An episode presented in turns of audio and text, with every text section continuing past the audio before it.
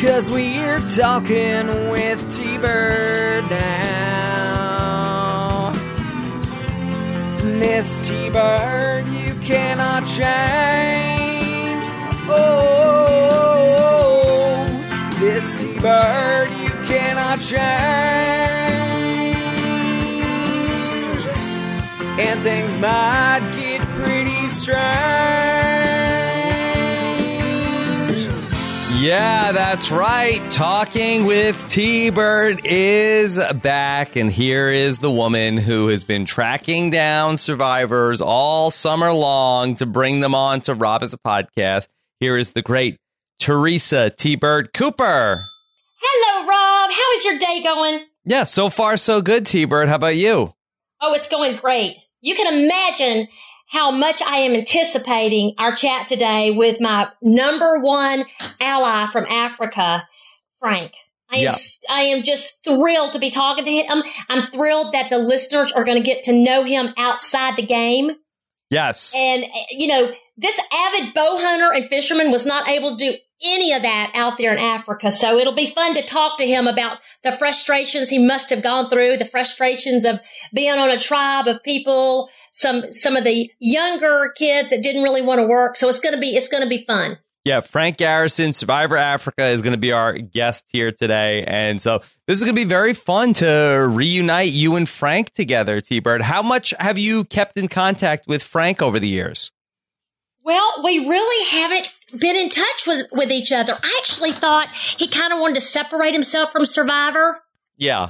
so that when I reached out to him, you know, last week and, and we caught up, it was like there was no time between us. It was like the last 19 years were just yesterday. We picked up that easily with each other. And then I, I really, I wasn't going to mention the podcast. I was kind of just wanted to catch up with him. I was thinking about him, but he was so open and I thought maybe I'll just kind of ask. And he was like, sure, yeah, I'll do it. So Yeah. yeah, I was I was shocked, but very very happy. Okay. All right. So that's coming up here today on the podcast. How's everything else going in your world, T Bird, outside of talking with T Bird? Yep, everything's going good. I'm waiting for the fall weather, Yes. So it's slowly coming in. It's getting a little bit cooler down here in Georgia, so Okay. I love the fall. So Yeah. plus Survivor's getting ready to start in a, in a couple of weeks. So Coming up less than a month good. away. So life is good. All right. Uh, before we get to Frank, let me take a moment and thank our sponsor. And uh, you've heard us talking about it here on Talking with T Bird. Embark. Embark is the leader in dog DNA testing because it allows you, a dog's owner, to learn about your pup's breed, ancestry, health traits, and even find your dog's relatives. Embark detects over 250 breeds and screens for 170 plus genetic health conditions so you can know how to take care of your dog and create a training and health plan. T Bird, I, I know that you are a big dog lover. How, how many dogs do you have? Let's see. Right now we have four dogs. We have two uh, sheep dogs that stay outside. Of course, they're sheep dogs, and then we've got two. One uh, Lola is a Cavalier Spaniel, and then Molly is a mixed breed. That it was a rescue dog. So this uh, embark is a great, great idea. Especially for Molly, that's our rescue, to find out about her breed and any health issues that might ha- occur with the breed. So this is it's a wonderful thing, and you know, people's pets are their family. It's family. So I think it's wonderful. Right. It's uh, not just a curiosity to know what breed of dog that you might have, but there's uh, specific health concerns that you might have for your dog based on what breed it is. And rather than just like looking at it and trying to guess if it's a mixed breed or if you think it might be a purebred, it's great to know with Embark exactly what's going on. Plus, you get to screen for 170 plus genetic health conditions that help your vet provide the best medical care for your dog that we had one of Nicole's friends go ahead and do the Embark DNA test on her dog. Uh, she was very happy with the quick results that she got about the exact type of breed that she has. It's the most comprehensive kit on the market, looking at over 250 different breeds. Embark is the only research grade dog DNA test kit on the market, and Embark analyzes 100 times more genetic information than any other product on the market. Their competitors can get down to only 12% of a breed mix detection, where Embark is accurate down to a 5% mixed breed component in a mixed breed dog ancestry. And whether your pet is a mixed breed or a purebred, Embark is the number one highest rated by the customers, best in class dog DNA test. And right now, for our listeners, Embark has an exclusive summer offer you can't get anywhere else. Go to embarkvet.com. Use promo code RHAP to save 15% off your dog DNA test kit. Discover your dog more than fur deep. Visit embarkvet.com and use promo code RHAP to save. All right, T Bird, are you ready to Rob, I want to, yeah, yes. let me just, I wanted to say this about this because you know, nowadays adoptions, adopting animals is so important. It's, and so many people are doing it now. And this embark with the dog DNA is a great thing to get, you, like you said, quick results on these genetic health issues. And it's just another good reason to adopt and rescue, you know, dogs and animals. So I love this idea about the dog DNA. All right. Absolutely fantastic. T Bird, are you ready to bring in your buddy Frank? Yes, indeed. I am ready. All right, T Bird, take it away. Today's very special guest was born in Amsterdam, Holland, to a beautiful Dutch woman and an American soldier. He moved to the U.S. in 1960 to New York. It's fitting that this young man would also become a soldier and follow in his dad's footsteps, and he became a non-commissioned officer with the 24th Infantry Division G3 training in the United States Army. The motto he still lives by today, first to fight, shows his extreme loyalty to his country, his family, and his friends.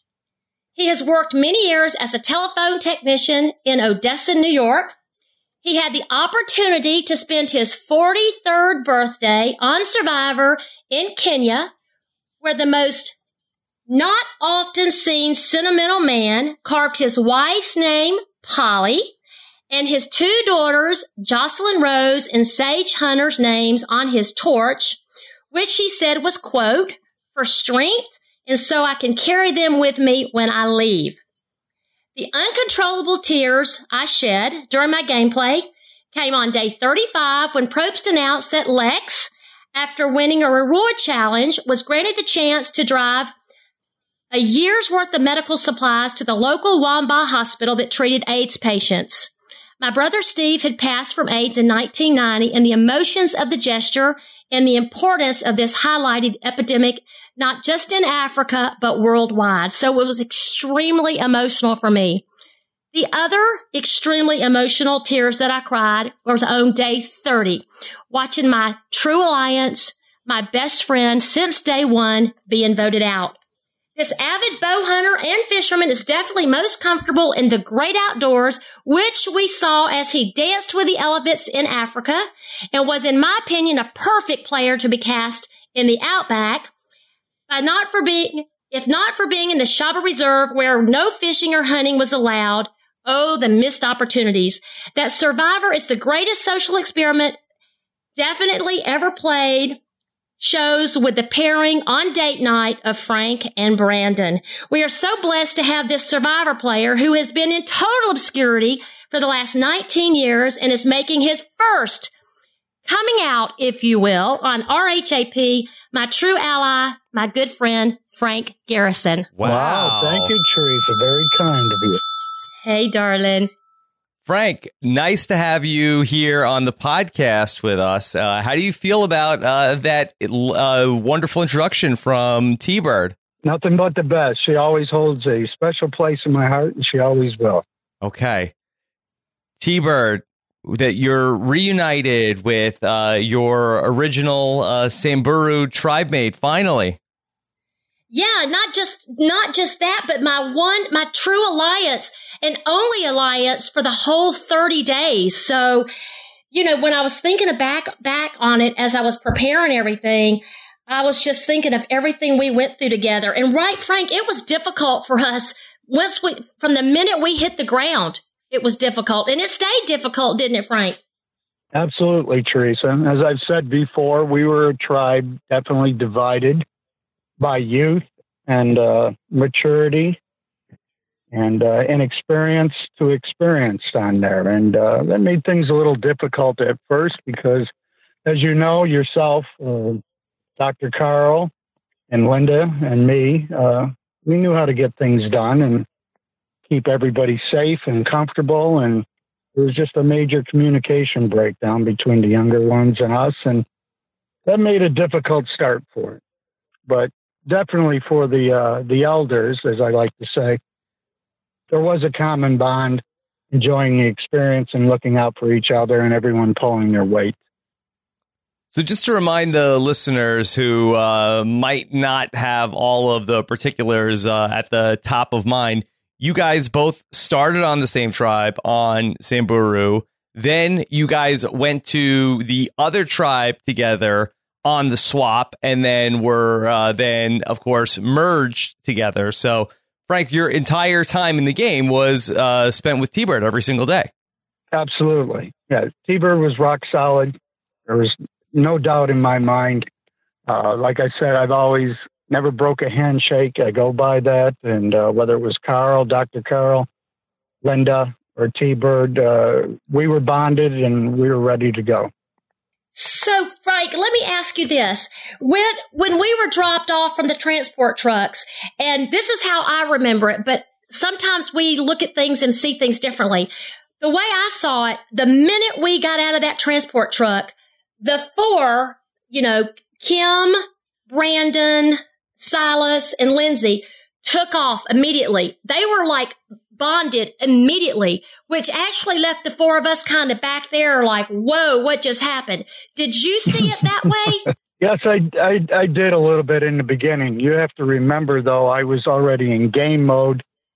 And I knew that uh, my wife Polly had predicted at the last minute when I got on that airplane in Syracuse, New York.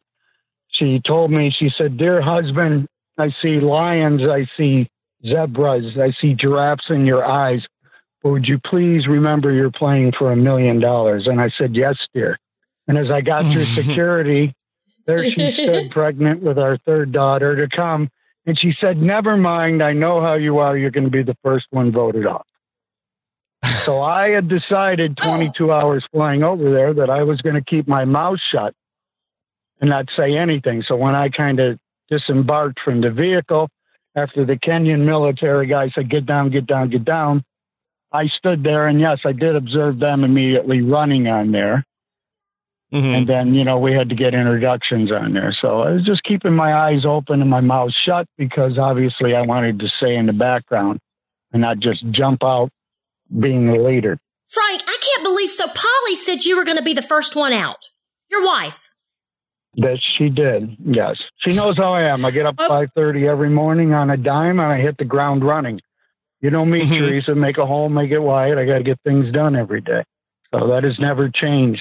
So she just assumed that I was going to get out there and start barking and go you know, you and I talked about this this week when we were pulling this our chat together that we might have to. You were saying right. to me that I might have to remind you of things you can't remember, and I said, no, you're probably going to have to remind me of things.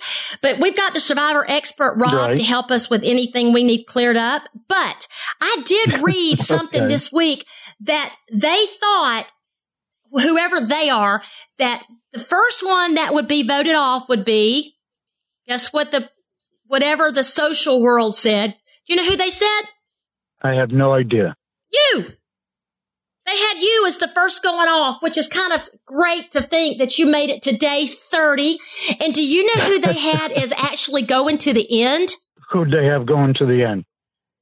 You got to, I got to, you got to guess. I'm going to make you both guess. Rob, you guess. Frank, you guess. Who was the favorite uh, coming into the season? Um, to win. To win? Silas? Nope. Frank, I was going to say Silas myself. I have no idea though. No, I don't this know is what so Las funny. Vegas she, had for odds. It was, it's, was it's it a you? she. yeah. It was you, Teresa. Y'all guess one. Nope, no, y'all guess one more time. It was a she. And looking at her, you know, her resume, I can see absolutely why they would have picked her. Hmm. Lindsey. Nope. Rob? Who's your Uh, female I'll pick? say okay. How about uh, Jessie Camacho? Jessie Camacho, police Yeah, officer. Yes, that's who they had as the as you know whoever whatever I was reading. That's what they had. So, but and Frank, I'm not so sure you wouldn't have made it a lot deeper. I mean, day 30's not not too shabby. However, we weren't allowed to fish or hunt, and that was your expertise. That was where you would have shined, bringing all the food into everybody, was and you couldn't do that. yeah. How frustrating was that?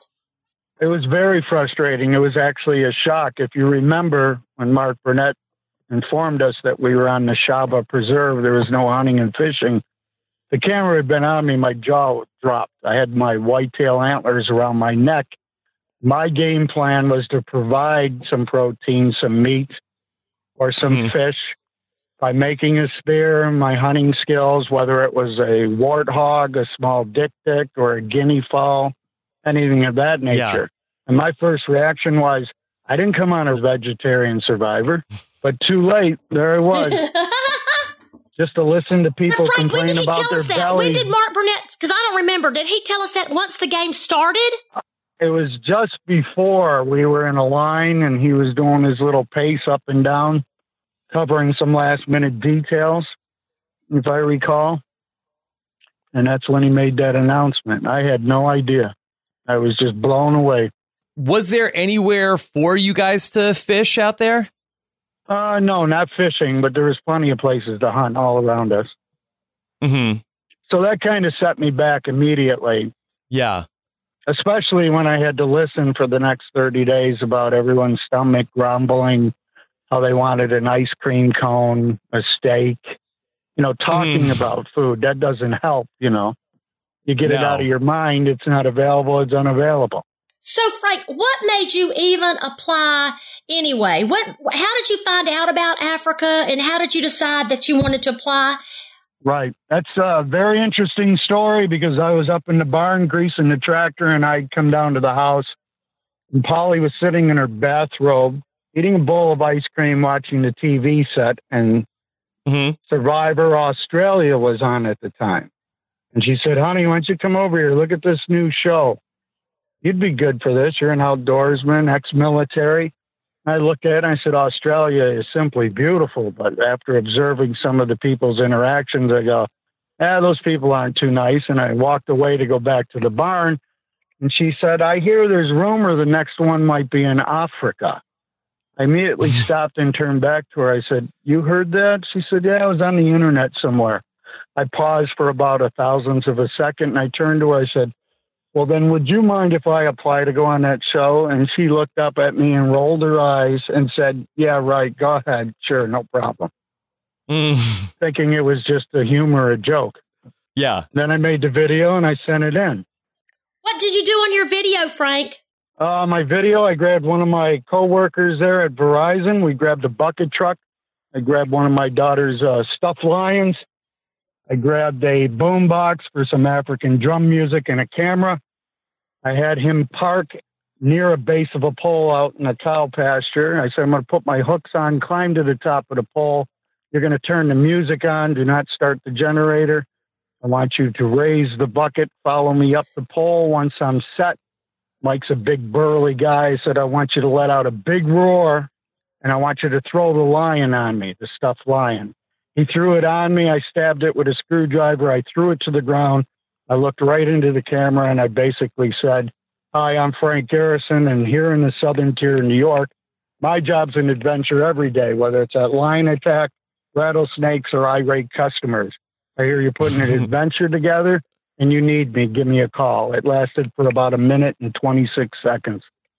Yeah. Wow. So you never had seen the show. So Polly's the one that told you about Australia. You had never seen sur- the first or second Survivor, right?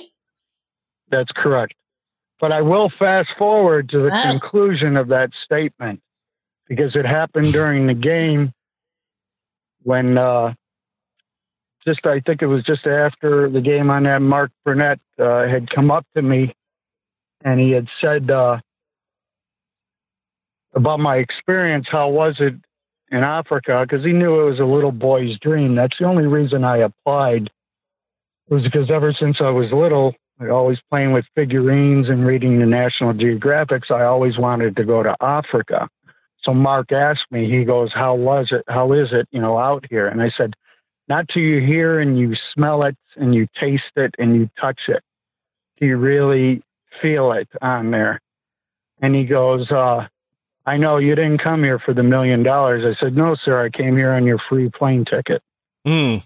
Did you watch any of the previous shows before that? I, I, once you were in the mix for casting, did you? So you didn't end up going uh, back no, and watching any of the episodes whatsoever. No, I was too busy realizing as the interview process went and it was narrowing down, and my wife was staring at me in disbelief as each as the months went by and it was getting closer to closer too busy assembling a uh, little security detail around her because she was pregnant, like I said, for my third daughter, Tasia, mm-hmm. and uh, just getting everything buttoned up, and so that I could go away for two months. Yeah. So, Frank, tell your casting story because I love this because casting.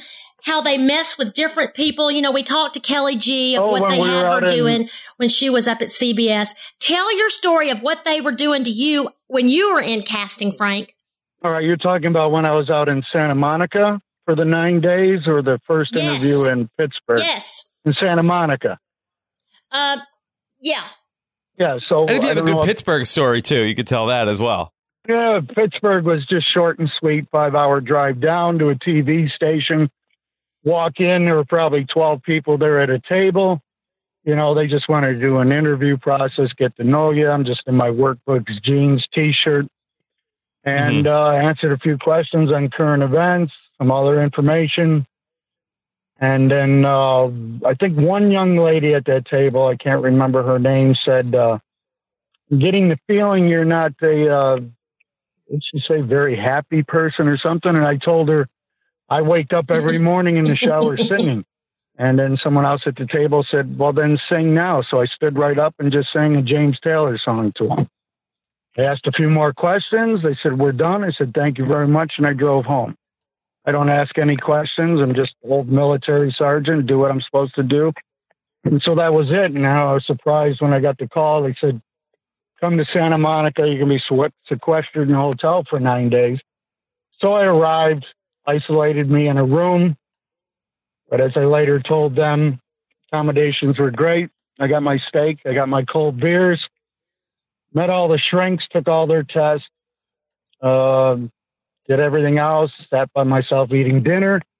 And then as it got towards the end of the week, then there were some special trips. I remember going up, uh, seeing a medical doctor late in the evening We had a bunch of syringes and vials. I was carrying a beer. There were two girls escorting me. Said, "You got to come up with us to the suite." He stuck me in the arm. You know, I think five times on one side, two or three on the other never asked a question. He goes, uh, You didn't bring me a beer? I said, No, and I'm not paying for this medical visit this late in the evening. he just let me go back to my room. Then finally, one of the young ladies, I can't remember, said, Frank, you're not going to believe this. We're going to honor you with a little, uh, a little getaway if you want to get out of the hotel for a few hours. So I said, Which way's the ocean? They pointed me, walked down to the ocean, put my toes in the Pacific. Had never done that tried to exchange communications with a uh, Asian gentleman that was surf fishing. And on my way back, stopped at a flower shop, got a dozen orchids, brought them back to the hotel, told the girl, I put a card on there. I said, freedom. I said, give it to this young lady, whoever granted me this little getaway. Went back to my mm-hmm. room. Then next thing I know, uh, two girls again escorted me down into the cook cook area in the kitchen. It was like a little Mission Impossible. Slid the door open, threw me in a van out on a Santa Monica freeway. Took me to CBS Corporation. Drove in the basement. Set me up to the top floor. Said go through some double doors. There were probably I don't know 20 or 30 people in there in a horseshoe shape. Les Moonves and Mark Burnett were on a couch. I sat in a chair in the afternoon, and then they started interrogating me there for about 30 minutes. And there was one gentleman that stood out because he said, uh, You don't look like you're, uh, was along those lines of happy again or a little agitated. And I very respectfully explained to him, I said, Sir, I've been locked up in that hotel room for eight days. I said, if you've ever been to a zoo and see how a lion paces back and forth in front of his cage, he's not happy Yeah. there. I said, I'm not happy there. But first of all, let me point out whoever made the accommodations, they're second to none. Thank you. And then he goes, Well, what makes you think you can last in Africa? And that's when I got out of my chair and I walked towards them to the surprise of everyone sitting there. And I said, Are you a gambling man, sir? He goes, Yes, I am. I said, Well, I'd probably put your money on me because I'm going to tell you a little secret. When I came out of my mother's womb on an end of an umbilical cord, I was kicking and fighting for my first breath in life. I said, I live my life every day like that, and that's the way I plan on leaving this goddamn world. And that's when Les Moonves started clapping. and then they were done with me and sent me back to the hotel. And then a young lady came down with those two escorts and she said, Here's your plane ticket back to Syracuse.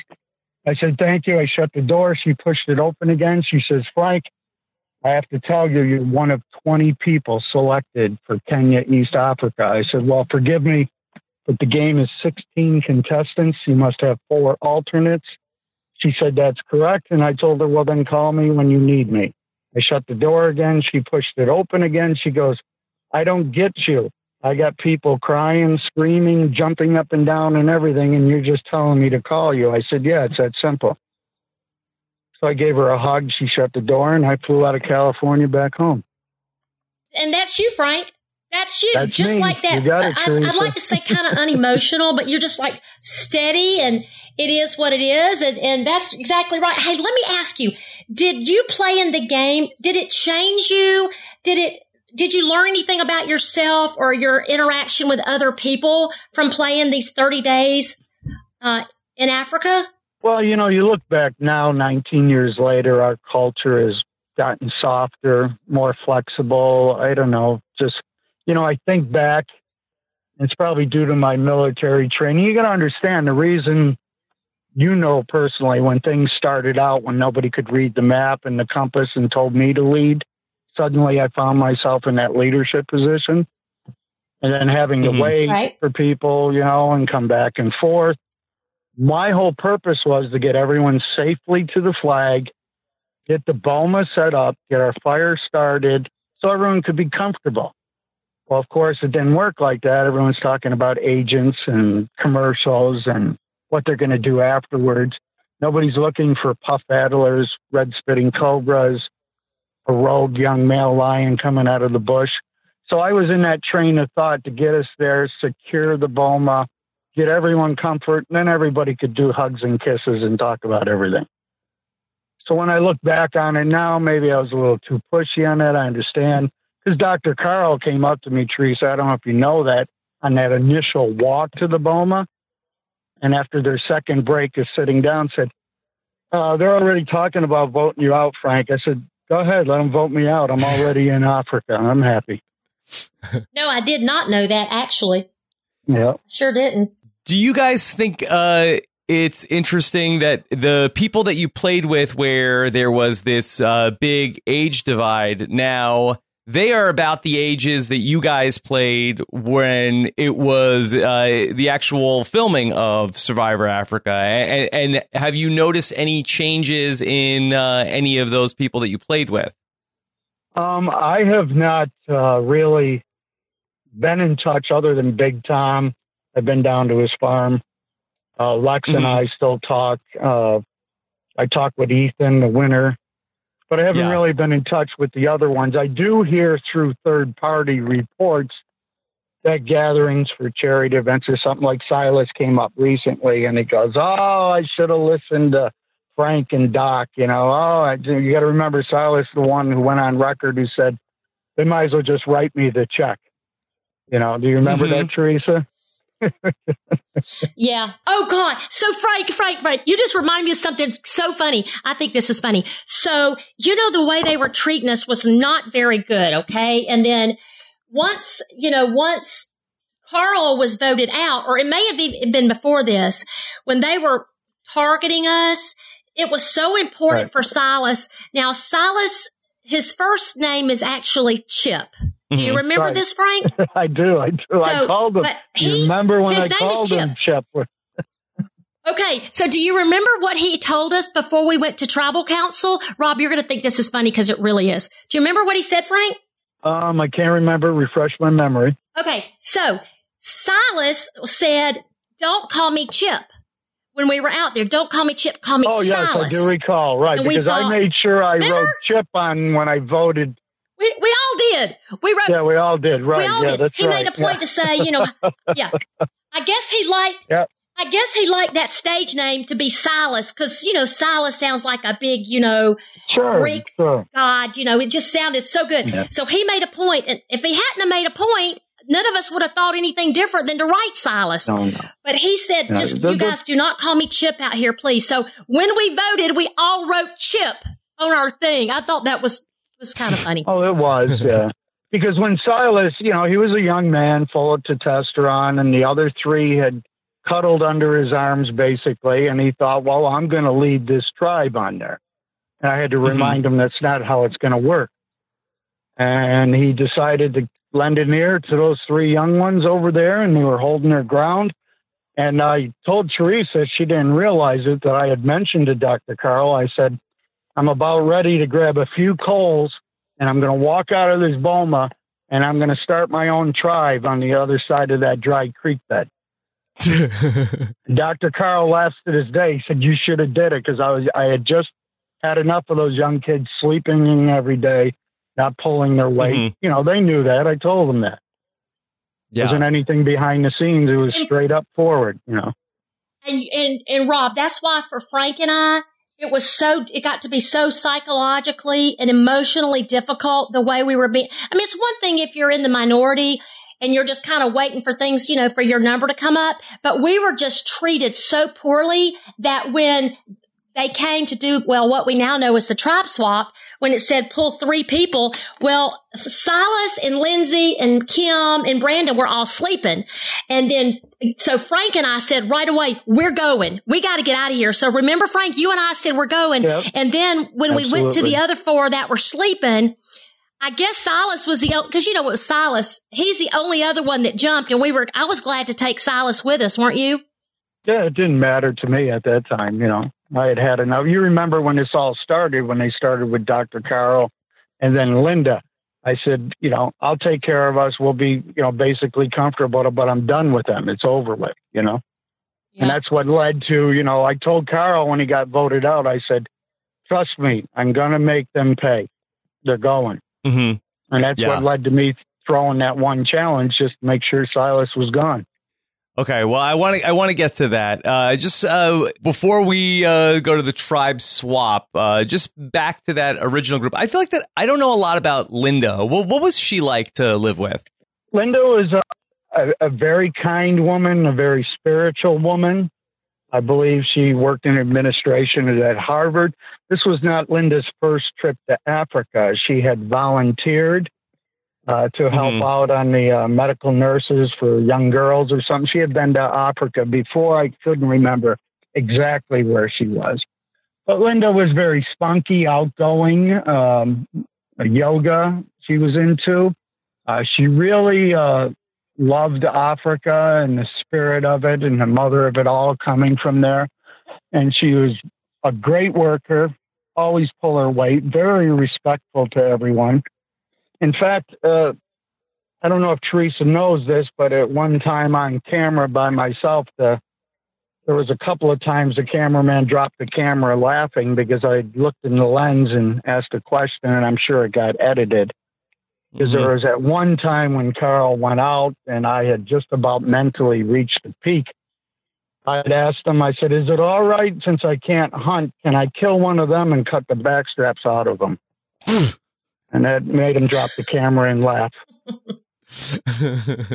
So that's about where I was mentally. And I felt bad for Teresa and Linda and for Dr. Carl, other than his damn memory. I covered some information I knew was going to go to a tie, and, and they were probably going to go on. Remember those questions, Teresa, on Africa and that, that Carl missed Yep. the tick question on? So, yeah. Yep. Carl was the first Yep. to go, and then it was just a matter of time. So, yeah. What about uh you guys did that challenge where you had to uh drink the all of the blood. I, I remember watching that uh way, Uh-huh. way back when. Frank, was that an issue for you at all? No, no, you saw it. It jumped right up easy. there. Just warm tomato juice. You know, Yeah. I had goat's milk mixed with it. And when I got done, where Lex spilled his glass, I put it on my two fingers and put the blood under my eyes. And said, let's go, team. Linda was Oh, a yes. trooper on that one. Yeah. He was. What about you, T Bird?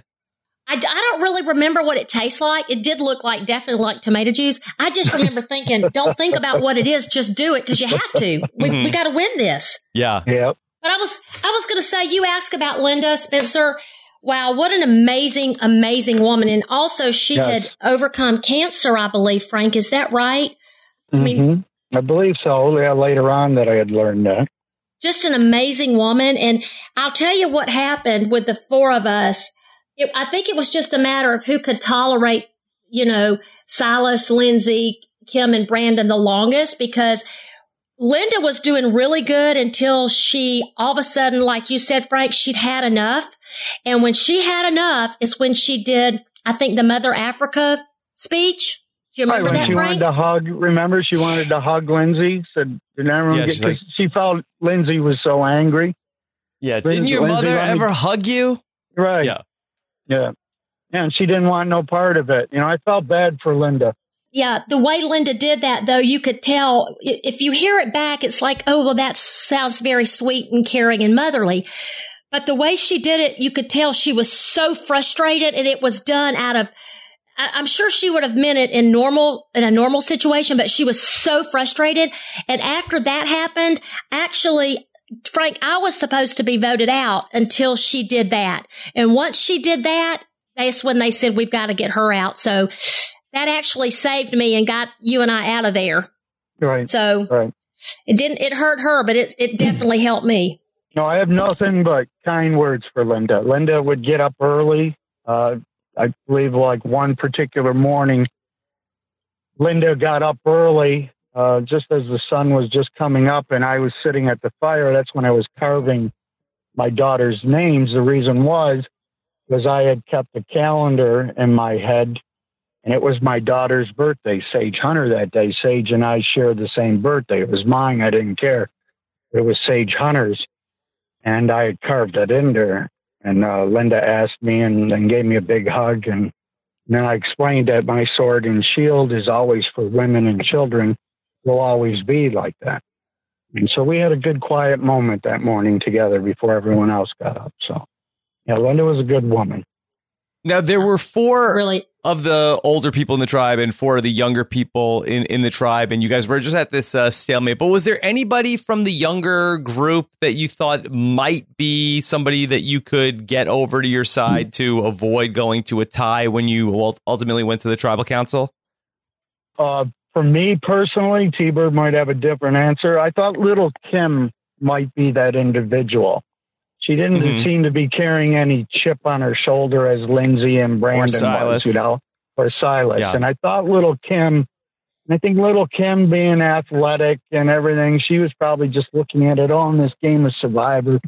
You might have to stay with the young people. You know, I never asked her personally, but I think she she would have been the candidate. I think to approach at that time. Absolutely, Kim Powers. But no, there was no get. There was no breaking them up at all. They were, I, but I think the only one that, if if I had, if we had had a little bit more time, no, I don't think there was breaking any of them apart. But Kim P, Kim P, Kim Powers would have been the the one out of the three. Because actually, Frank, I had talked to Silas. I was trying to get through to Silas because he was he was kind of what held those other three together because he was so strong. So you can see how they kind of latched onto him. So Right. I pulled him aside and I said, Silas, remember the last season in Australia? I said, remember Tina and Colby? We could be that Tina and Colby. Nobody's going to suspect us. And I, that was just me trying to figure a way to get him to think another Mhm. way. And he acted like he might think about it, but he had, he was riding high on being the leader and he couldn't see, I don't think he could see an end of the gameplay. So Right. You- can see where that led to. Well, t- work out. Silas, just another thing. I don't know if you know. Silas had approached me on one of my gatherings or walkabouts when I was leaving to go out. He wanted to come out and talk with me. I said, "We can come talk out here, away from all you guys." And he said, "Listen, they had already decided they wanted Dr. Carl out as the first one of Samburu, and then he said, "But Frank, we want you to join us." And I simply looked at him right in the face and I said, That is not going to happen. Oh, why not? And then he went on with a salesman's speech and everything else. And I said, That is not going to happen. He just told him point blank. He didn't get it.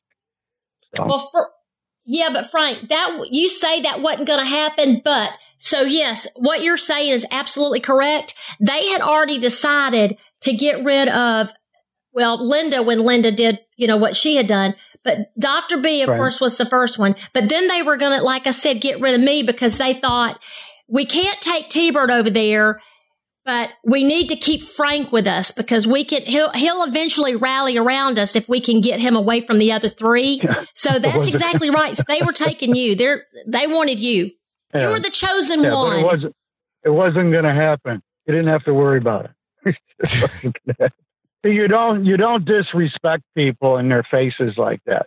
That that crossed the line. You know, I'm from the Knights of the the Round Table. You know, chivalry still mm-hmm. exists. You treat people the way you want to be respected, and when they disrespected the others, that that drew the line for me. They weren't going to break, and I wasn't going to break, and I was going to make sure I did everything to make sure they were out of the game. But Frank, didn't it all in your mind say, you know what, I may have to quote, play the game. I may have to tell them, I love your honesty. I love your directness. um, but at some point, didn't you say, in order me, for me to get to the end of this game, I may have to say a few things that I don't really believe. But would you have not done that, especially like telling Silas what he wanted to hear? Teresa, what did I say in this podcast? I didn't come there for the million dollars. I came there to see Africa a little boy's dream. At that point, all I knew is it was in a protective mode to get you, Linda, you know, Dr. Carl, eh, you know, away from that. I should have broke the drive up is what I should have did. That would have really threw him for a loop. But no, I wasn't going to break. I wasn't going to do that. I wasn't going to sell out. No. I knew I had my daughters watching my wife. They know me. I wasn't, you know, my wife, of course, gave me all kinds of advice, scheming advice, and everything. I just smiled mm-hmm. at her. You know, I said I wasn't going to do that. I they got who they got on the show. They knew me. You know, mm-hmm. so if they picked me, that's what I was going to be. You know, Frank. When you say you should have broken up the tribe, what do you mean by that?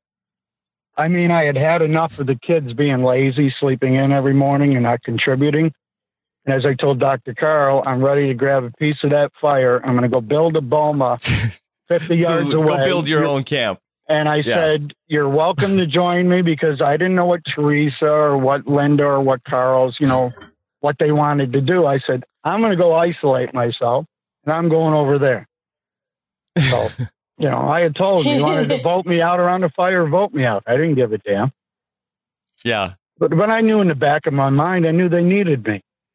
They needed yeah. me for the security, for the work ethic. They needed me for the challenges you know, so I could see they were borderline, you know, still trying to get at me, but they weren't going to get at me. And now you were going to be talking about this big switch. And when it happened, and even though viewers were shocked, mouths were dropped, Silas couldn't believe it. I think even Teresa was surprised. If you look at the camera, all I did was do a little grin. That's all I did.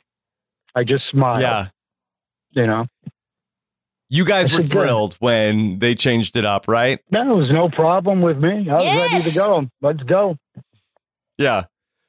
But T Bird, did you guys see this coming at all, or this was a, a total blindside in terms of that it happened? For me, it was a total blindside. But you know, of course, now when looking back, they they needed to do they production needed to do something because it was it was just bam bam. I mean, it was predictable what was going to happen. Mm-hmm. So no, it was fantastic. And Frank, I knew once it happened, like I said, I was going to be the next one going off. So when it happened, I'm like, oh, this is just sweet. so no, it was fantastic. Yeah. So let me just remind the listeners of what that was like. So, so you and uh, so T T Bird, Frank, and uh, Silas, Silas, ended up, right. s- yes, swapped over to the other tribe, Boran, and then you ended up there with it was, I believe, Ethan, Clarence, and Kim Johnson. Is that right? Correct. That's right. Okay. Yeah. Yes. And you guys were responsible for the first ever challenge throw that I know of in the history of the show, T Bird. Yes. And you know what's funny too, and Frank, tell me your opinion on this, and Rob as well. A lot of people will say you should never, ever, no matter what, throw a challenge. I be- I beg to differ in our case. What do you think, Frank? No, you knew when I approached you. I had a game plan. When we walked across that salt flat, and Ethan come right out, and he was bewildered. Where was Lex and Big Tom and Kelly? And I stuck my Mhm. hand out, and said, "Ethan, good afternoon. I'm Frank." He shook my hand. Ethan and Yeah. I had a bond from that moment forward through worth ethics and doing everything. And then they started their little interrogation, wondering who had Mhm. votes against them, who everything. And I told Ethan straight out, I'm over here to do one thing. Silas is going to be gone first. He let it sink. I think he went back to the rest of them and talked about it. And then Ethan came up with a different plan. I can't remember what he suggested.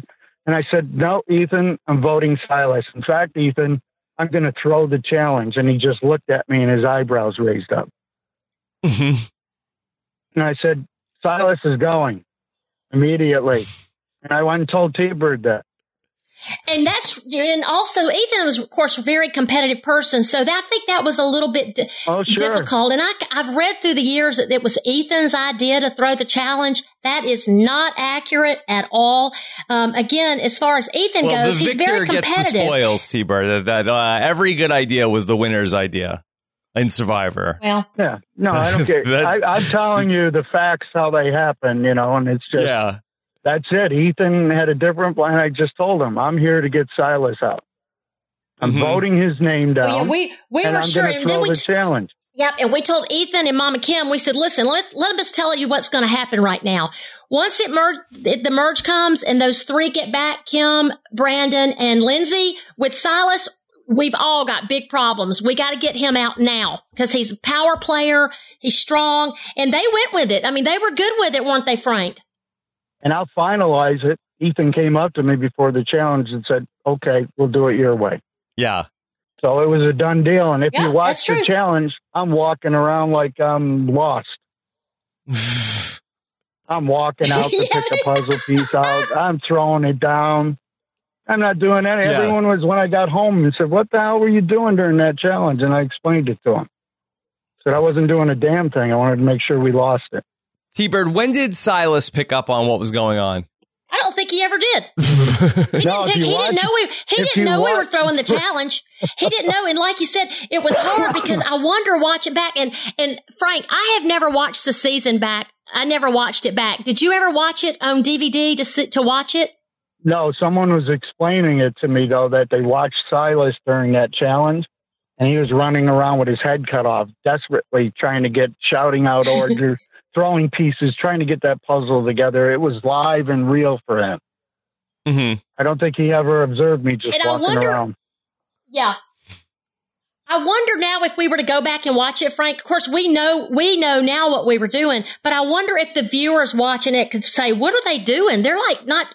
I mean, I wonder if it's that was that obvious because since you and I neither one have watched it back. Yeah, it was quite obvious to me. So Hey, so you'll know this, my survivor expert, Rob. At the tribal council, did Silas know it, that he was going? I don't even remember. I just knew we all knew. I mean, Was he surprised by it? I, I I don't uh, remember uh, exactly that. I'm looking at on the uh, Survivor wiki, and uh, Silas did uh, get one more vote uh, in on Frank. yep, Oh, that's who Silas voted for. Yes, Was Frank? yes. Okay, I didn't. I didn't even. re- I didn't even remember that. Yeah, Hey, and that's funny because since you just said that, Frank, you're the only person to have voted against a particular person as well. Do you know who that was? no, who? Mama Kim, Kim Johnson. I I read that you were the only person to vote against Kim Johnson. I think I did at one time because I had overheard a conversation at a fire between Kim and Ethan, where Ethan told her, "Stick close to me. We're from New York."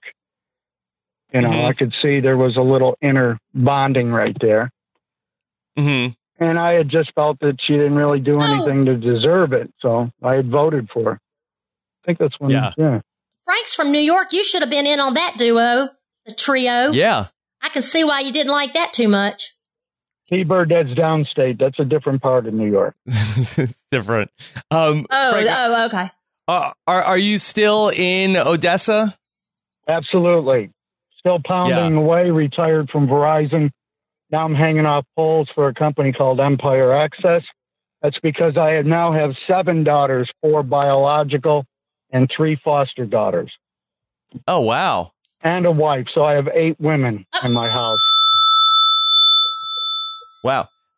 And you know what? Isn't that interesting, Rob? Because you know you see that the gruff, the ex, the outer exterior of Frank, but he's got a heart of absolute gold, and this proves it right here that he's got that he lives with all these women and that they've adopted these these little girls. It's just it, it, tells you all about Frank and Polly. Yeah, I had no idea about the uh, foster daughters.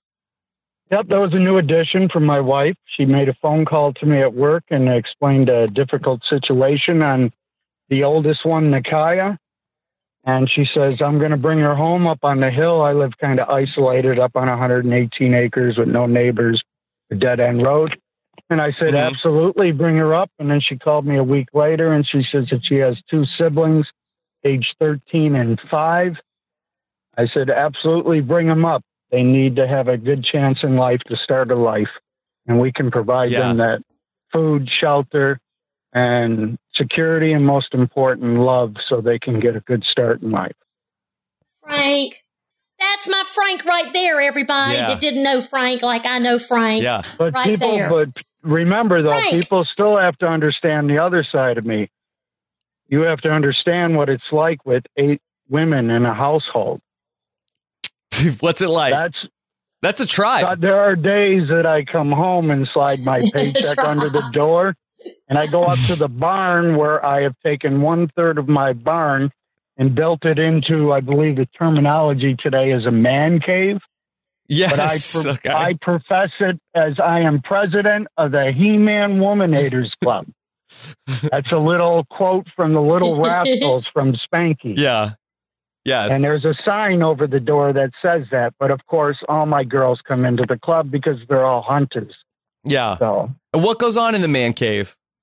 uh, everything we provide good lean venison for our family to eat. Uh, They learn about gun safety, the hunting and security.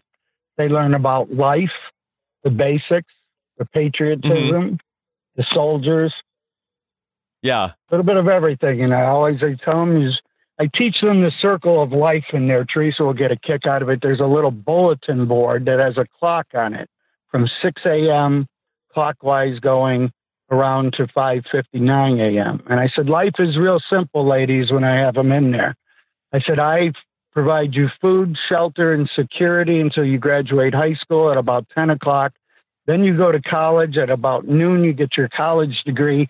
I said, you buy your first car, your first apartment, you have your first job. And I said, at about 1400 hours, two o'clock, you can then start dating because you're not going to be dependent on any man in your lifetime. And I said, you're always oh. welcome to come back here. This is your home. Yeah. Frank, your seven daughters are so blessed to be with Thank you and you. Polly. So blessed. Now, I need to hear about this. Do y'all have movie night at the Garrison household in the man cave? Uh, usually it's watching the U.S. women's soccer team or watching National Geographic. And occasionally, yes, there's some of those girly movies, those tear jerkers on that they want me to sit with them and watch. You know, and I do. The, one of the fascinating things was I just celebrated my 61st birthday. They gave me a photo album that was actually a scrap album and it was full of nothing but pages of Frankism statements that I've made to him over the years. All Mhm. my quotes, my one liners in there. That tells me that I've made a lasting impression on them. And hopefully they'll Yeah. follow my guidelines when I'm dead and gone. Yeah. So, and they ask me about Survivor, and I tell them the stories. You know, Mhm. yes, Teresa. Well, I was going to say, Frank, do you have a Frankism for your movie night with Brandon in Africa? Because we have to hear about that. Well, you know how that challenge went when we all drew numbers, Teresa. Do you remember? Everyone pulling numbers out of a hat, and Brandon pulled a number and said, I got four. And everyone pulled, and it was boy, girl, boy, girl, boy, girl.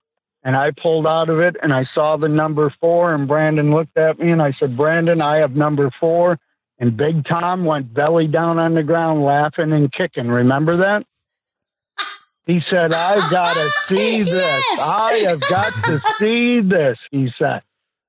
And I Yeah. went up to Brandon right before that challenge started and I said, Brandon, we may come from two different worlds. We live two different lifestyles, but we're Americans. We're a team and we're going to win this. And I'll be damned if we didn't win it. Yeah. And you guys won, and you went to the drive-in movie theater to go watch Out of Africa. And Out of you Africa. won. Yes, a great Yes. movie. And they saw us sitting side by side and happy and everything. And that was true. Mm-hmm. Yeah. Brandon and I got along. It was a great movie. I recommend Candy, it for everyone. popcorn. Yeah. You had What's it that, all. Rob? I had popcorn. had we had everything. candy, popcorn. Yeah. Right. And most people don't know this, but I came to Brandon when the series was over. And I spoke of that highlight. And I said, Brandon, I want to thank you very much for that event.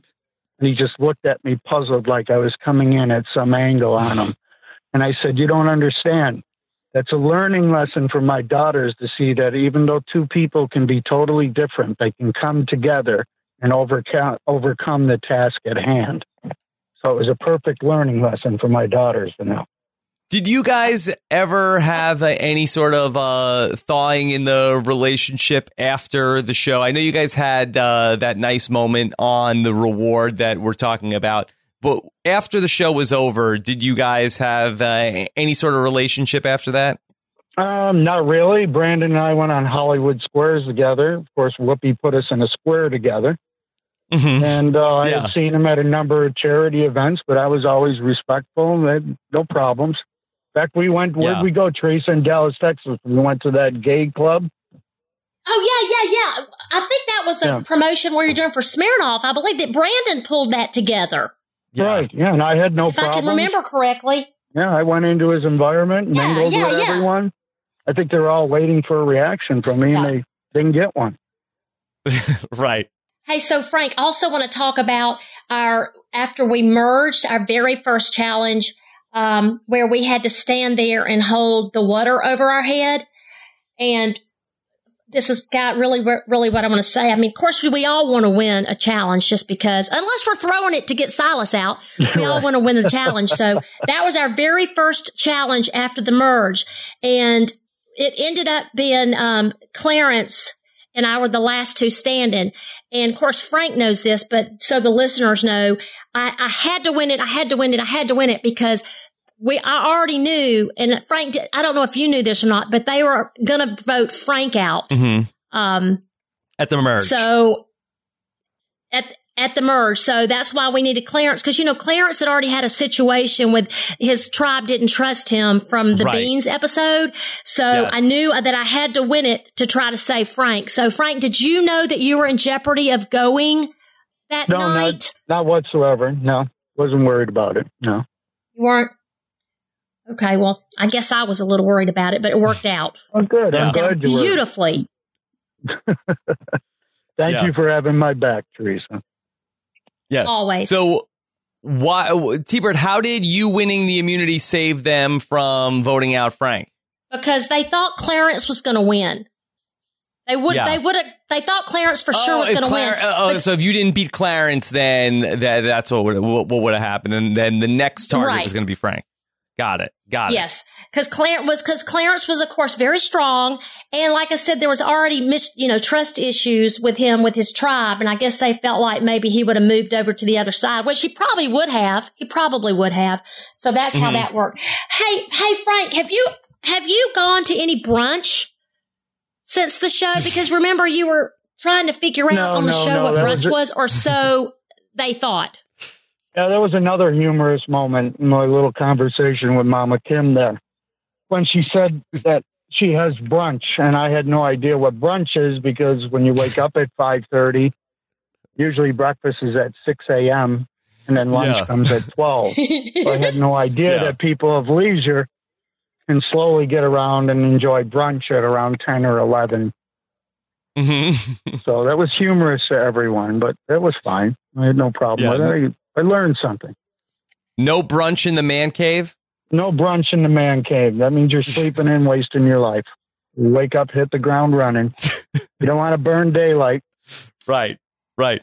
Now, you guys were part of a, a, a plan that came on the, the next vote after Clarence went home, where T Bird infamously put a vote on Lex. Uh, she promised that Clarence wasn't, she wouldn't, wouldn't vote for Clarence. She put a vote on Lex. And that started off this whole chain reaction, which resulted in you guys putting your votes on Lex and almost having enough votes to uh, knock Lex out of the game. Frank, did you feel like that that was going to work? The uh, vote out Lex plan at the final nine. Oh, it was a possibility. Um, I was just the reason I had voted for Lex after that uh, first initial uh, receiver. Lex got a vote. He took it so Mhm. personal that how dare somebody put my name on it? I think he Mhm. almost got a little bit of Silas character in him, a little bit there. And Mhm. it caught me off guard because I saw his tattoos of his children. I knew he was a family man, even though he was West Coast, I was East Coast. I felt we had a lot in common. But then he took that too personal and then he decided to pronounce it to everyone too.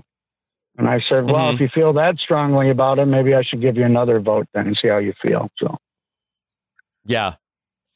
All right, now as I can tell you right now, my memory's not is a little sketchy on some things, but this is my mind is not sketchy at all, one bit on this. So Frank, you and I were walking to tribal council.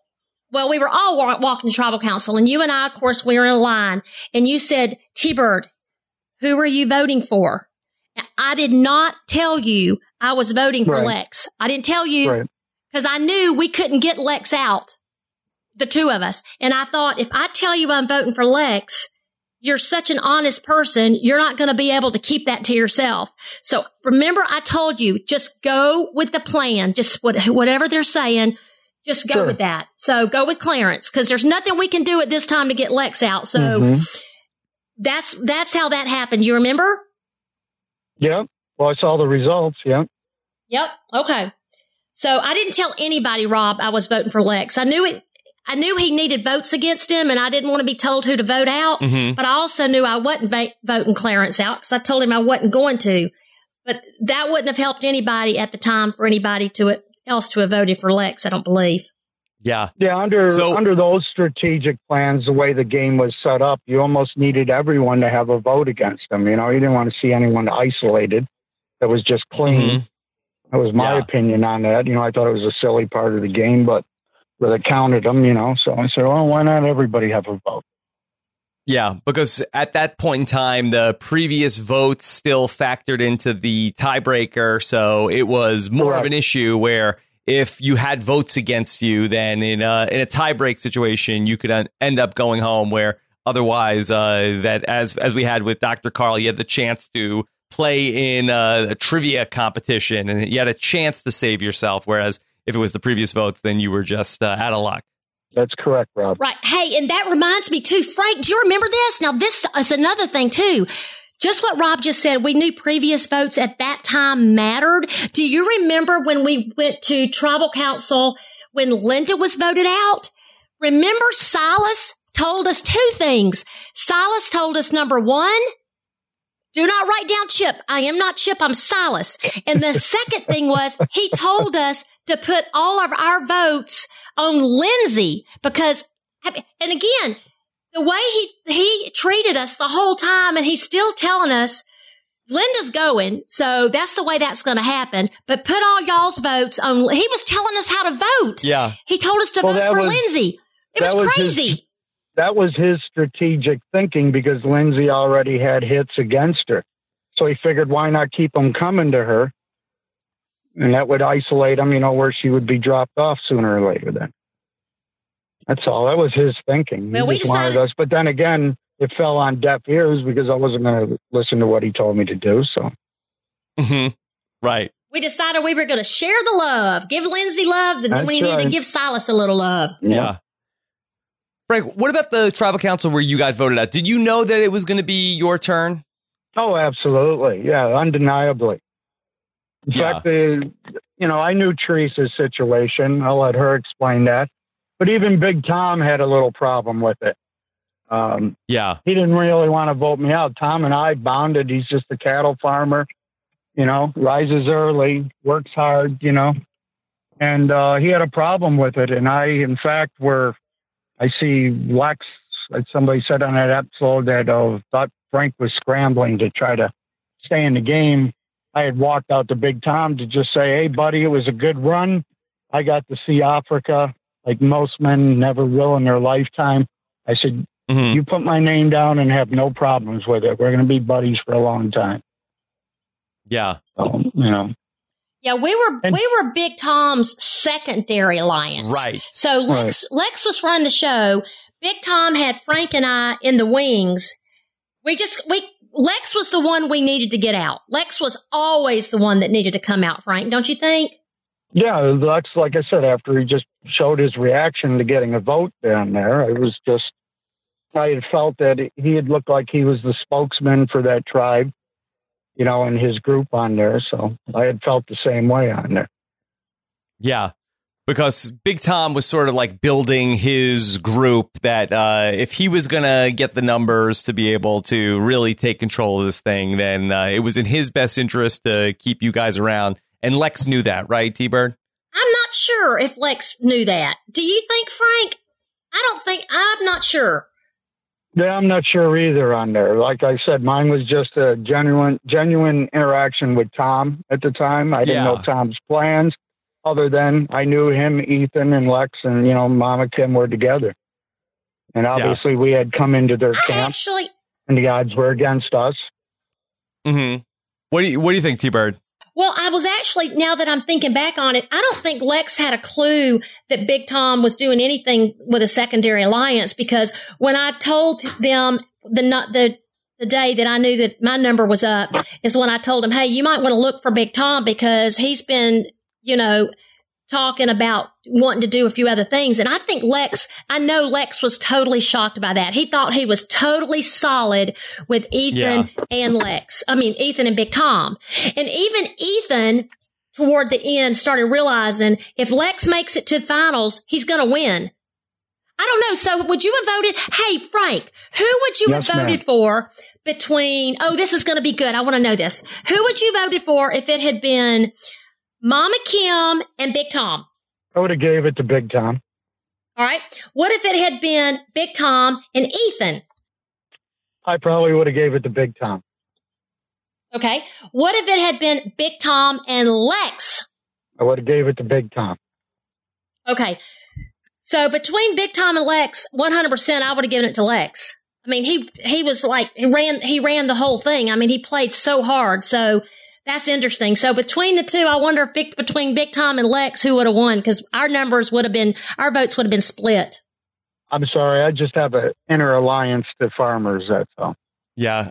I, I love Big Tom also that I, I got a chance to play with him on the All Stars and uh, he was uh, my favorite person that I was uh, got to spend time with out there. And I think he's very underrated T Bird as a player. 100%. Yeah. because he unlike lex he's back in the shadows and and he was playing the game but but lex overshadowed him that way. But to win the game you really need to play more like a big tom.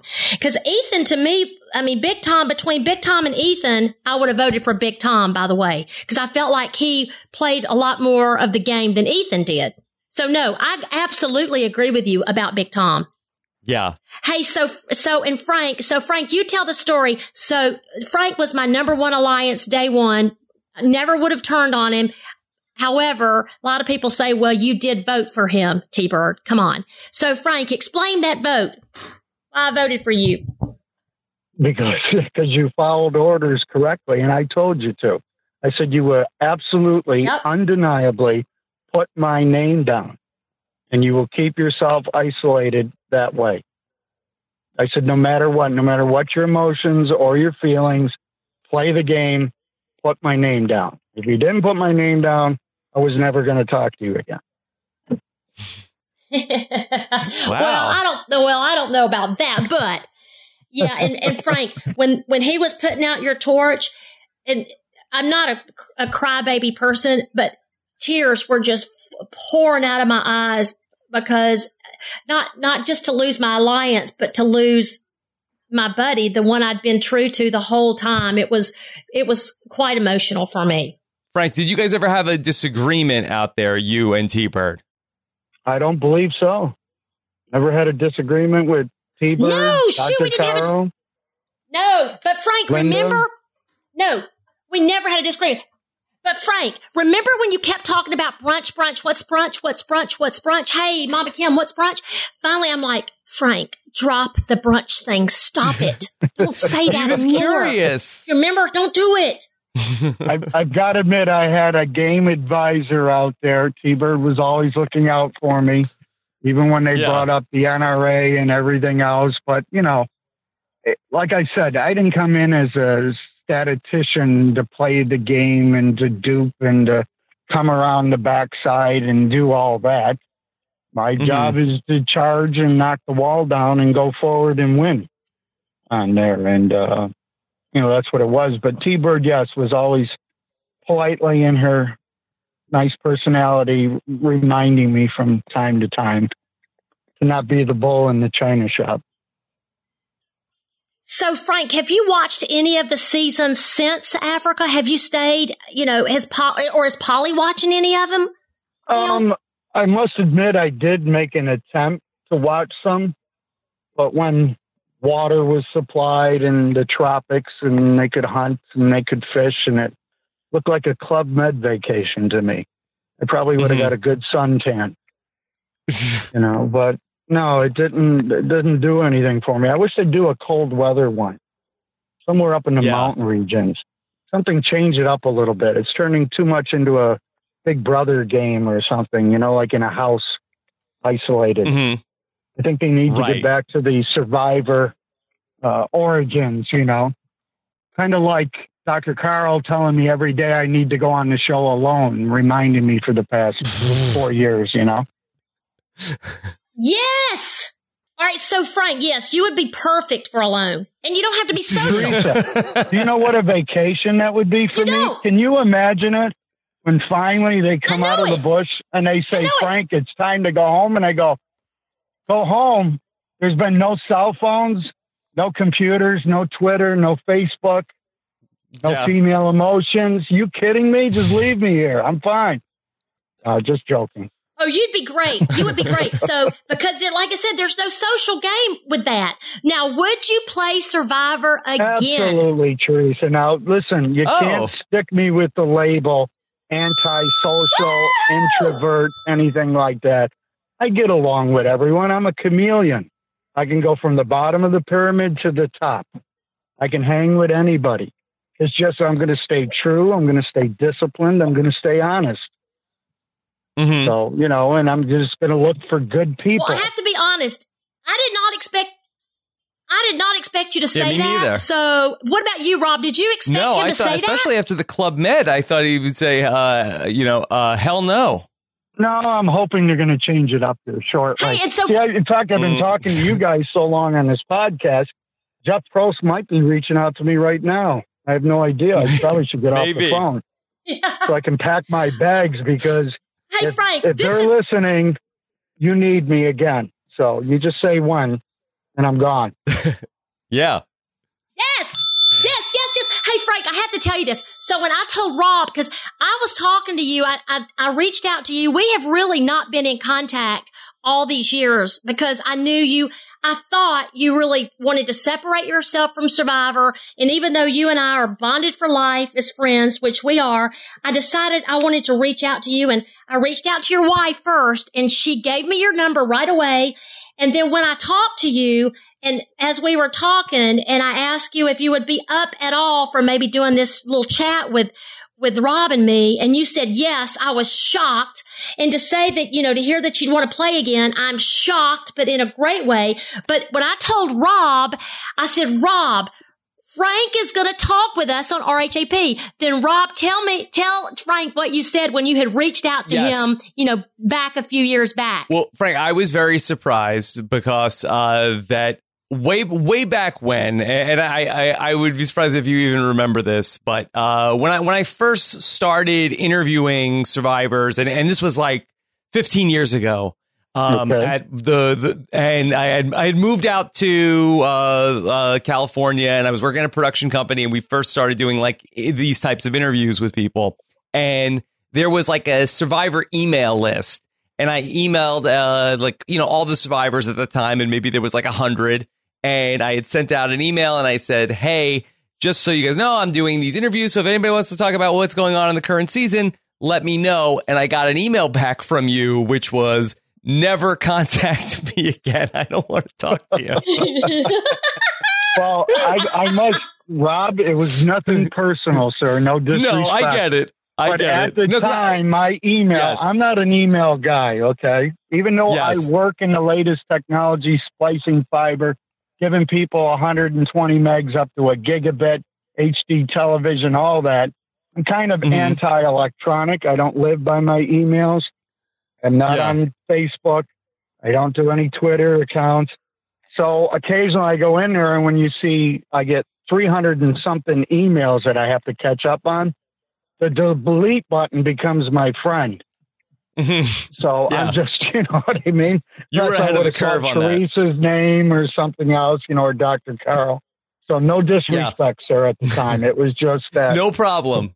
I mean, I've gotten requests, believe me, I, as much as everyone hated Frank, from my wife saying I'd be the first one voted off, to my original tribe wanting to vote me off, to the next tribe wanting to vote me off, to listen to third party reports on uh, their opinion pages in the media. Everything was counterbalanced by another portion of the crowd who said, We absolutely loved you. Uh, You deserved everything you got. Uh, I wish more people could be like you. Can you come and talk to my son from South Africa to Japan to Norway to Canada? You know what I mean? So I had done a good job. I'd done everything, but I just wasn't going to get involved in, say, the soap opera side of the things with people, you know? 'Cause I was just worried I- things would take out of context and then, you know, but I have no problem doing this. People know who I am. Long, you know, my memory is still pretty solid on what went on with that. So, and, and like I said, Ethan and I talk, Lex talked, and I, Big Tom, Mhm. Teresa. You know, I would have reached out to Teresa a long time, but you know how airline stewardess are. They're popping all over the country, going here, doing that. you know. So I Yeah. just never nailed it down. Hey, but I've Frank, always this is been kind of interesting too because you are very solid. I mean, I would say emotionally, psychologically, and we all know this game can kind of mess you up. So I was interested. You know, once we are voted out, they have a a psychiatrist there on site that meets with us immediately. So I want you to tell the story of when the night you came off and meeting with the psychiatrist. Yeah, sure. They put your torch out and you walk down a path in the back room and there's the behind the scene crews waiting. I had no idea what to expect other than, is it treat T-Bird, correct me, is it Dr. Liza, was it? Yeah. It was Dr. Liza.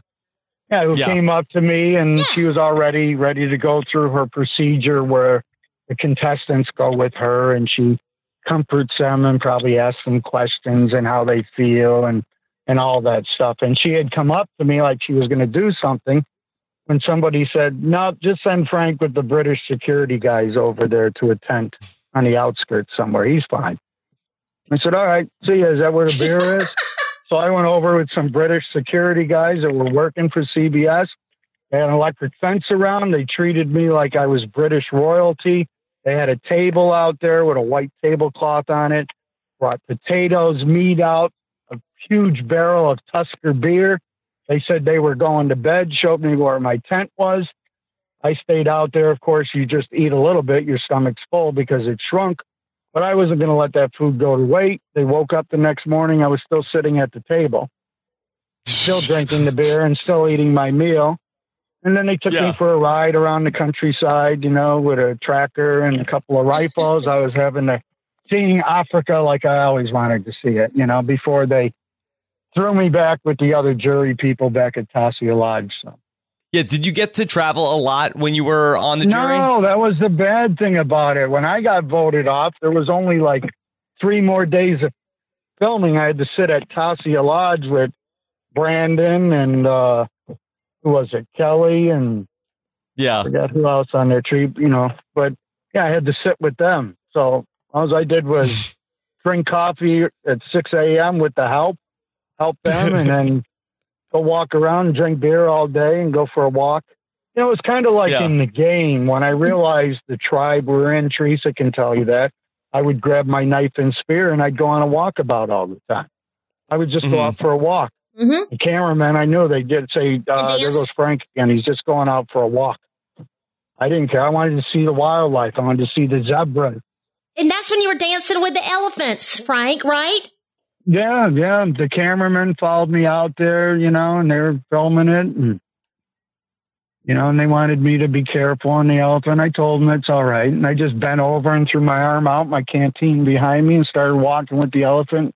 He was a young bull, and he was swaying with me. We had a good time. Big Tom thought I Yeah. was crazy. Hey, I just realized something. Did you name your third daughter Tasia from the Tasia Lodge? Right. Now, it's kind of a sad story because you probably don't remember a young man that was a British born. He was part of the security team there with CBS. I met him at Tasia Lodge when I got voted out. Uh, he had taken me into a Yeah. little town called Nanyuki. He was uh, from Breton Home down there working conservation with the Maasai people you know, showing them how to generate revenue, you know, through tourism. And he'd take private parties out. His name was Anton. Do you remember that, Teresa? Uh, the sad part was. I don't think I do, Yeah, Frank. he wore a headband around his head. The sad part about Anton, he was a young man. I think he was only 26, 28 at the time. He took a bond with me to ask me things about life, about my marriage, my wife. How do you know? Uh, we went out in the bush together on walks. He took me into Nanyuki and bought me lunch, uh, where some of the other survivors could do some trinket trading or something. But later on, he told me uh, how he appreciated how I was out there with the wildlife and with the Maasai people, uh, like with the bow and arrow challenge and interacting with them. And even back at Tasia Lodge, watching another favorite movie of mine, The Ghost in the Darkness, and laughing with them playing charades about hunting and lions. And, and uh, he told me about a, a, a special place that where the first rains come and the first green grass comes that the senior elders, the great herds of elephants come in, and it was tied to Tasia somehow on there. So when I had gotten home before Tasia was born, he sent, like right out of the movies, a handwritten letter from a British person, completely talking about uh, my experience there, our experience with each other, and uh, with my daughter coming and how special it was. And that I was telling him I love that name. I think I might name my daughter that. And he said, uh, basically, you know, if you do, uh, please bring her back uh, to the special place. the sad part was uh, he died two years later leading a small expedition into the bush. And there was a rogue elephant that charged. And even though he was armed with a rifle, he dispersed the group behind him, did not shoot the elephant, and the elephant uh, trampled him. Mhm. So that was kind of a, Oh, a tough loss. But he was a good kid. But uh, yeah, it was special to him too, Africa. And I told him what it meant to me Yeah. About being able to, to uh, to go home and uh, tell my little girls stories, you know, at their bedtime about a special place, and so yeah, it was a it was an experience that I'll always treasure the rest of my life. Frank, have you ever been back to Africa? No, but uh, if you got a plane ticket, I'm with you. Do you want to Okay. go? You want a guide? I'll head right out there. We'll stay with the Maasai and we'll be happy. No electronic stuff. Okay. Okay. Hey, Frank. So, Frank, do you remember your final speech to the jury, to uh, Mama Kim and Ethan? Do you remember what your question was for the two of them? Um, Well, you'll have to refresh my memory, T Bird. I forgot. I thought you were going to talk about my Well, you final referenced speech the to big the camera in the hut. Well, you could tell us that one too. Oh, it was just Yeah. uh, apologetic to my wife and my children that I had not won the million dollars, but I uh, appreciated them for uh, thankful that they let me go and fulfill a little boy's dream. And I had promised them that I would do everything in my power to make their dreams come true as well. So that was basically it. All right, with your final speech, you actually referenced the big five animals of Africa. And the question that you asked um, Ethan and Mama Kim Oh, was what what are the five characteristics that they would tell a new contestant that they would need to become the oh, ultimate okay, survivor? Yes. Thank you for reminding me. You're right. I don't remember what their answers were, though. I'm sure Ethan I don't either. was, Yeah, I don't either. was politically correct and online. So I think it was a good question. I like the question. Excellent question. All right, so do you remember so at the thank you. Survivor auction that you and I split a sandwich? Do you remember what kind it was? Oh, do you remember that? And we almost didn't because when they Yes. brought that beer out, I was going to give them all, Jeff, all my money for that beer. But at the last minute, I hesitated because I said, this will not look good if I walk down there and give them $20,000 for that beer and I chug it in front of everyone. He said, the only way I can do is if I buy the beer, make a toast, and let everyone share it. But then the sandwich came up, and I All was right. more than glad it was our first lunch date together. Yes, it was. Do you remember what we shared, what we ate together at our first lunch date? Uh, was it a meatball sub? Yes, it was a meatball hoagie. Best meatball hoagie That's I've what it ever had in my was, yes. whole entire life. And T-Bird, do you remember what you said when you when you ate it? Jeff asked you uh, how it was. Yes, I do. Good, good enough to make you want to slap your mama, or maybe your grandma. I'm going to mark Or, that well, for the something like that. soundboard. yeah. That was so good. It was so so so good. hey Frank, you know, um, Rob is the survivor expert. Like he knows so much stuff, it's unbelievable. So I have a couple of questions I'm going to ask you and Rob and see if either one of y'all know this. And by the way, I did not know these, but I'm going to see if you guys know. All right. Don't look at anything. Don't reference anything. Frank, I know you're not because you're sitting in your, tr- your work truck. All right. But here's the first question Correct. for you and Rob. What animal is featured in the Survivor Africa logo? Okay, Hmm. Rob, let's let our guest go first. Let's let our guest go first. Okay, Frank. Giraffe. Rob? Yeah, that, I, I think that's right. Uh, that I wouldn't have guessed it, but now that he said it, I can see it. Yes, that's right, you guys. I didn't know that. Can you? Very good. Okay, this is the next one. All right.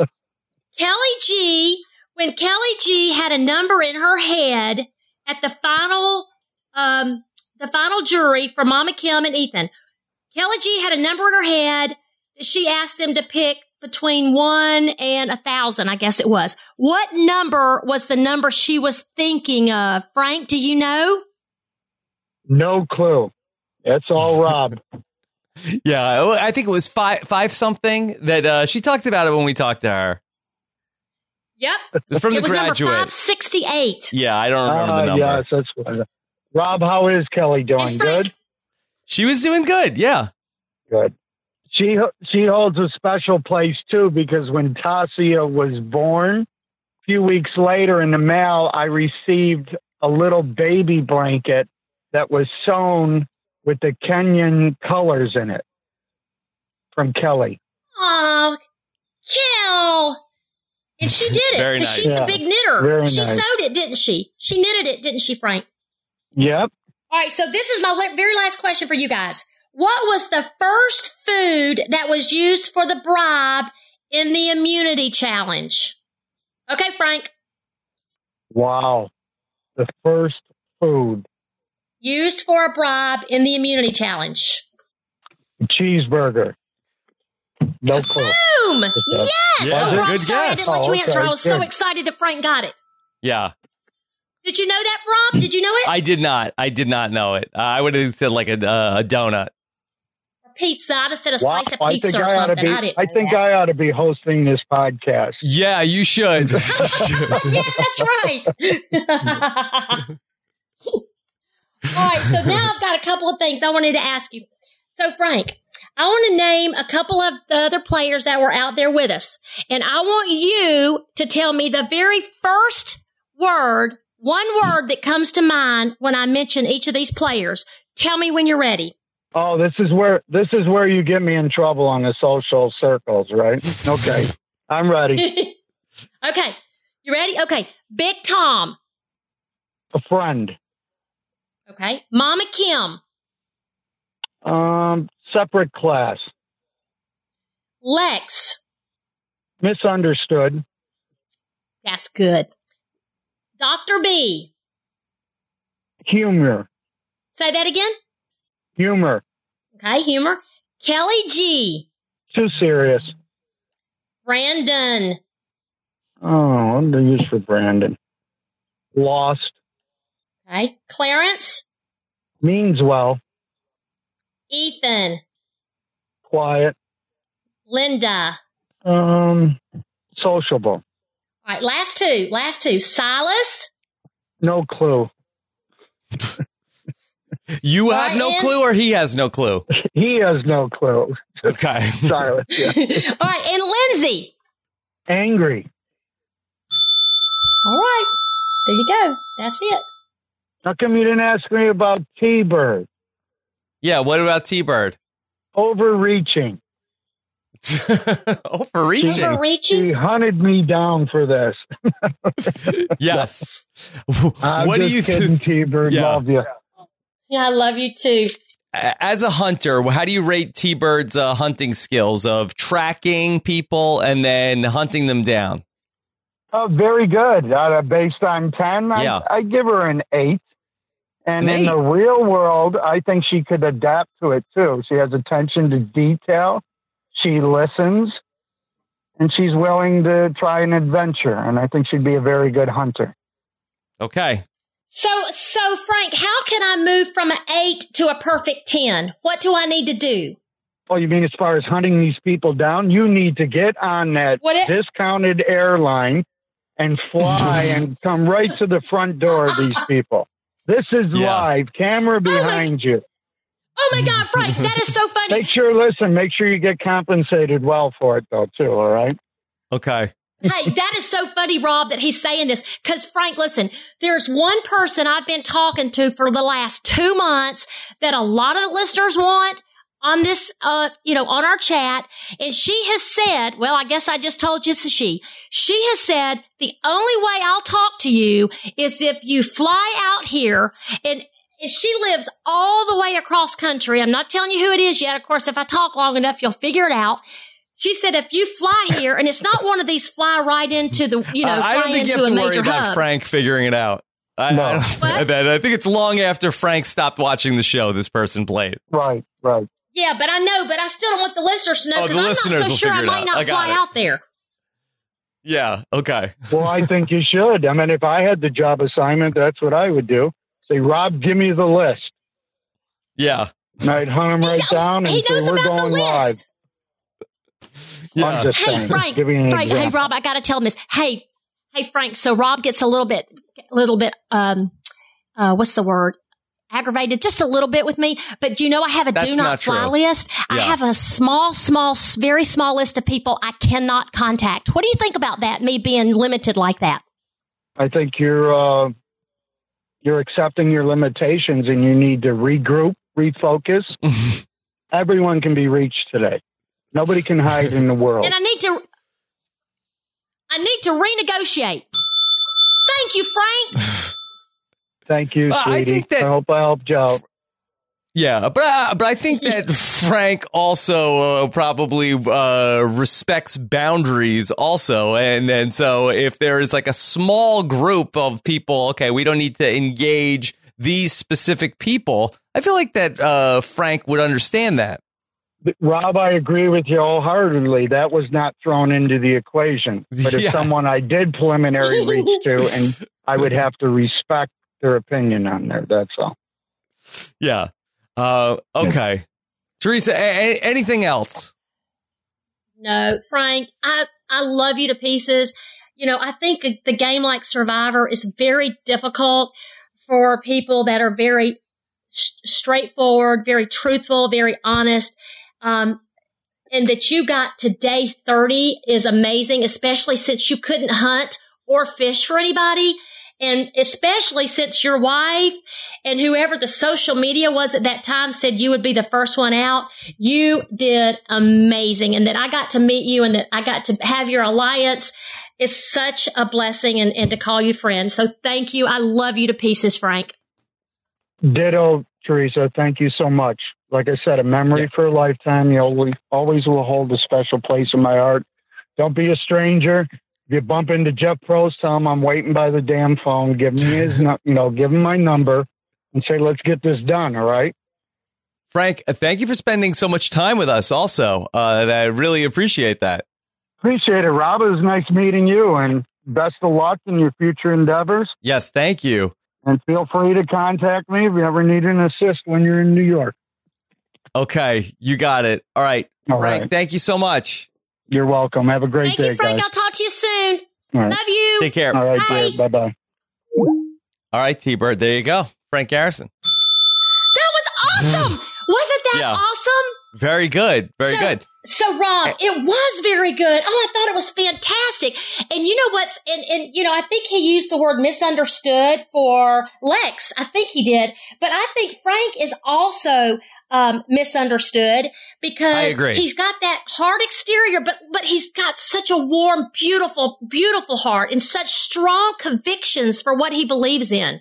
Yes. Uh, you know, Frank is a great example of a character that is from the, like the early days of the show where they said, okay, let's, you know, let, let's have somebody who's really set in their ways in this way and somebody who's really set in their ways, uh, in this other way. Like, uh, you know, Sue Hawk, for example, is another person. And, you know, they are not going to, you know, change the way they are because they're on television or because they're in a game.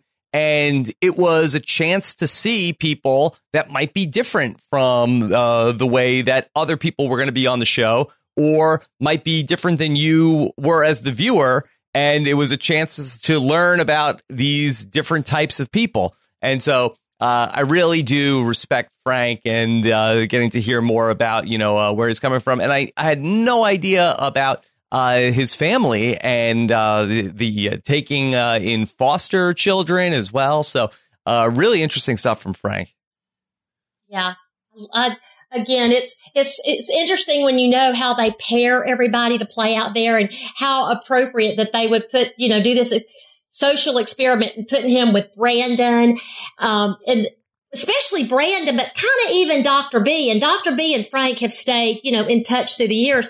But I'm sure they thought that might even be you know a conflict with Dr. B, you know, being a dentist Mhm. and Carl who is very extremely successful did not hide the way he was out there either that you know he was a dentist and that he did quite well with the cars that he had and so i'm sure casting thought they may have had you know something going as far as with that he might have something with you know dr b because they come from such different places such different lifestyles Yeah. So great job, Bird Dog. You are an expert survivor hunter. Thank you. Coming from you, I'll take it. Thank you for Yes. that. What a great! I know it's hard. And I'm really excited. So I know I'm. I know I always say I'm excited, but I am excited because Frank has been really in obscurity. Yeah. And I really thought when I asked him if he would play again, he would. Actually, I didn't think he would do our chat. I certainly didn't think that he would want to play again, but it gives all the listeners a part of him out of the game. And I got a feeling that people are going to respect him a whole lot after listening to, um, to this chat we've had with him. Mm-hmm. Yeah.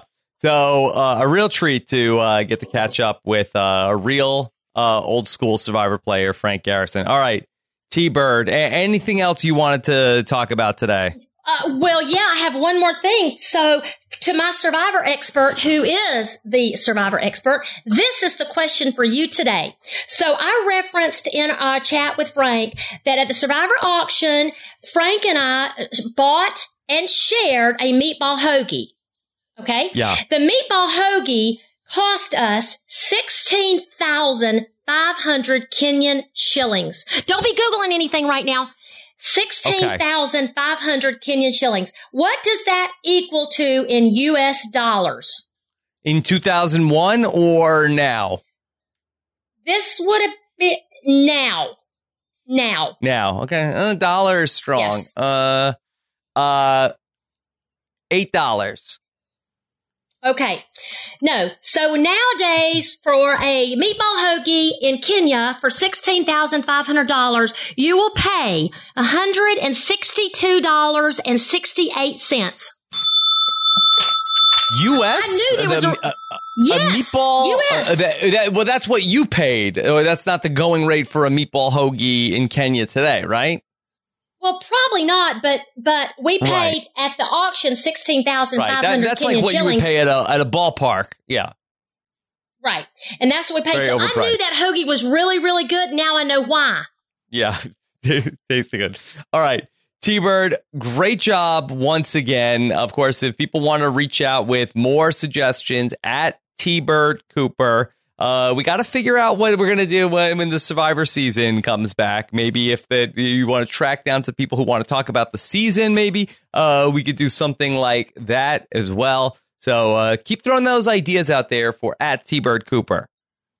Yes, definitely. And I'm, again, I'm taking your suggestions or recommendations. But yeah, if you've got even any ideas, like Rob just said, of what we could do, the own season though is so busy that these our little chats might get lost because there's so much going on. But if we are talking about the season, that might change it up.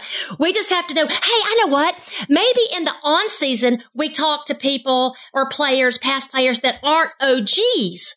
We talk to people maybe more recent. What do you think about that? Just a suggestion. Well, I mean, that's kind of what I uh, already do, T Bird. Oh, well, then you don't need me for that. Yeah, But, that's I'm, well. hey, that's, but I'm available. Yeah. we'll figure it out. And We'll not- figure it out. We'll figure- Yeah. And not only that, Frank, Frank's available. Be careful; he might just take your place. He might. He might. Uh, I think he'd hang it up after uh, a couple of these uh, interviews that I do. he might. Yeah. Okay. All right. T Bird, great job once again. Of course, uh, big thanks to the patrons of Rob Has a Podcast who make all of this possible. Check out everything we're doing over at robhasawebsite.com slash patron for our patron only podcast feed and access to our patron only Facebook group and much more over at robhasawebsite.com slash patron. And T Bird, uh, you know how we like to uh, close it out. Let's uh, listen to the beautiful sound. Oh, we should have played this for Frank. He hasn't got to hear you sing, sing since uh, you guys were in a- uh, Africa. Am I saying I it wrong. T Bird? Frank says Africa. back. Call him Am I saying right it now. wrong? Do you say Africa? No, I don't. Frank does. I was going to say Africa. I like it though. It's different. Yeah. I say Af. I, I'm I'm Southern. I say Af. So I draw I draw it out. I say Yeah, I'm from Long Island. We say Africa. Africa. Africa. Okay. He's- All I've right. never heard Af- Africa before. I like it. Yeah. Did he say it that way on the show or is that new? I didn't notice it, but he said it the whole time we were talking. Every Yeah. time he He said said Africa, Africa, he said Africa every time. He, he also said zebra. And zebra, I like. Yeah. Yes. I've only heard Peppa Pig say that. Okay. All right. Here's T Bird.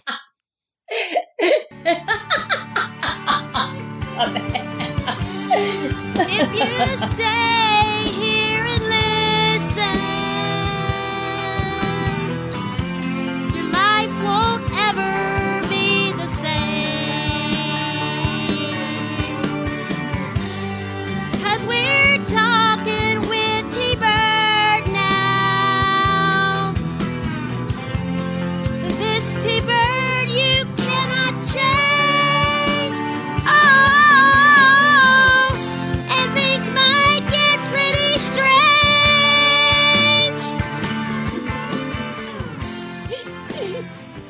does get strange in Africa.